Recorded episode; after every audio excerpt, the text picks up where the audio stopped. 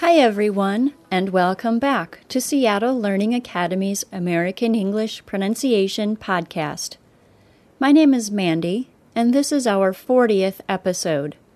There is only one more podcast until our first video podcast, which I will release on January 1st, 2009. Today's podcast is about the word ben, B E E N. I always hear my students pronounce ben as bean, which is not necessarily incorrect, it's just not the American style. Listen to the difference British, bean, American, bin. Since I teach people who do live in the United States, I like to let them know that there is a British pronunciation of this word and an American pronunciation. According to all of my students who were taught British pronunciation, as well as the Cambridge Advanced Learners Dictionary, the British pronounce this word as bean with a long E.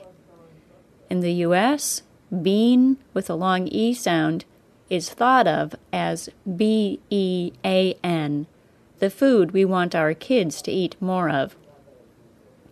The British long E pronunciation makes perfect sense, since it is spelled like the long E is usually spelled. However, Americans say bin with a short I, as if the word was spelled B I N. I know it's frustrating that the most frequent words we say have the least expected pronunciation. It isn't just English, though. Your native language probably does this too. It's a common feature among many, many languages. So in the US, we say, Where have you been? And the British will say, Where have you been? Don't worry, this difference in pronunciation will not cause miscommunication between a non native speaker and a native speaker. But if you are trying to get as close to an American pronunciation style as possible, it would be good idea to spend some time with been. Let's practice the minimal pair between bean, B E A N, and bin, B E E N. Repeat after me. Bean, bin. Bean, bin. By the way, I'm already working on creating the second video podcast, and will, it will have something to do with long and short E and long and short I and the common spellings. I haven't decided all the details yet, but I can tell you that I'm hoping to publish that podcast on January 16th, since I'm hoping to publish two video podcasts and two audio only podcasts per month starting in January.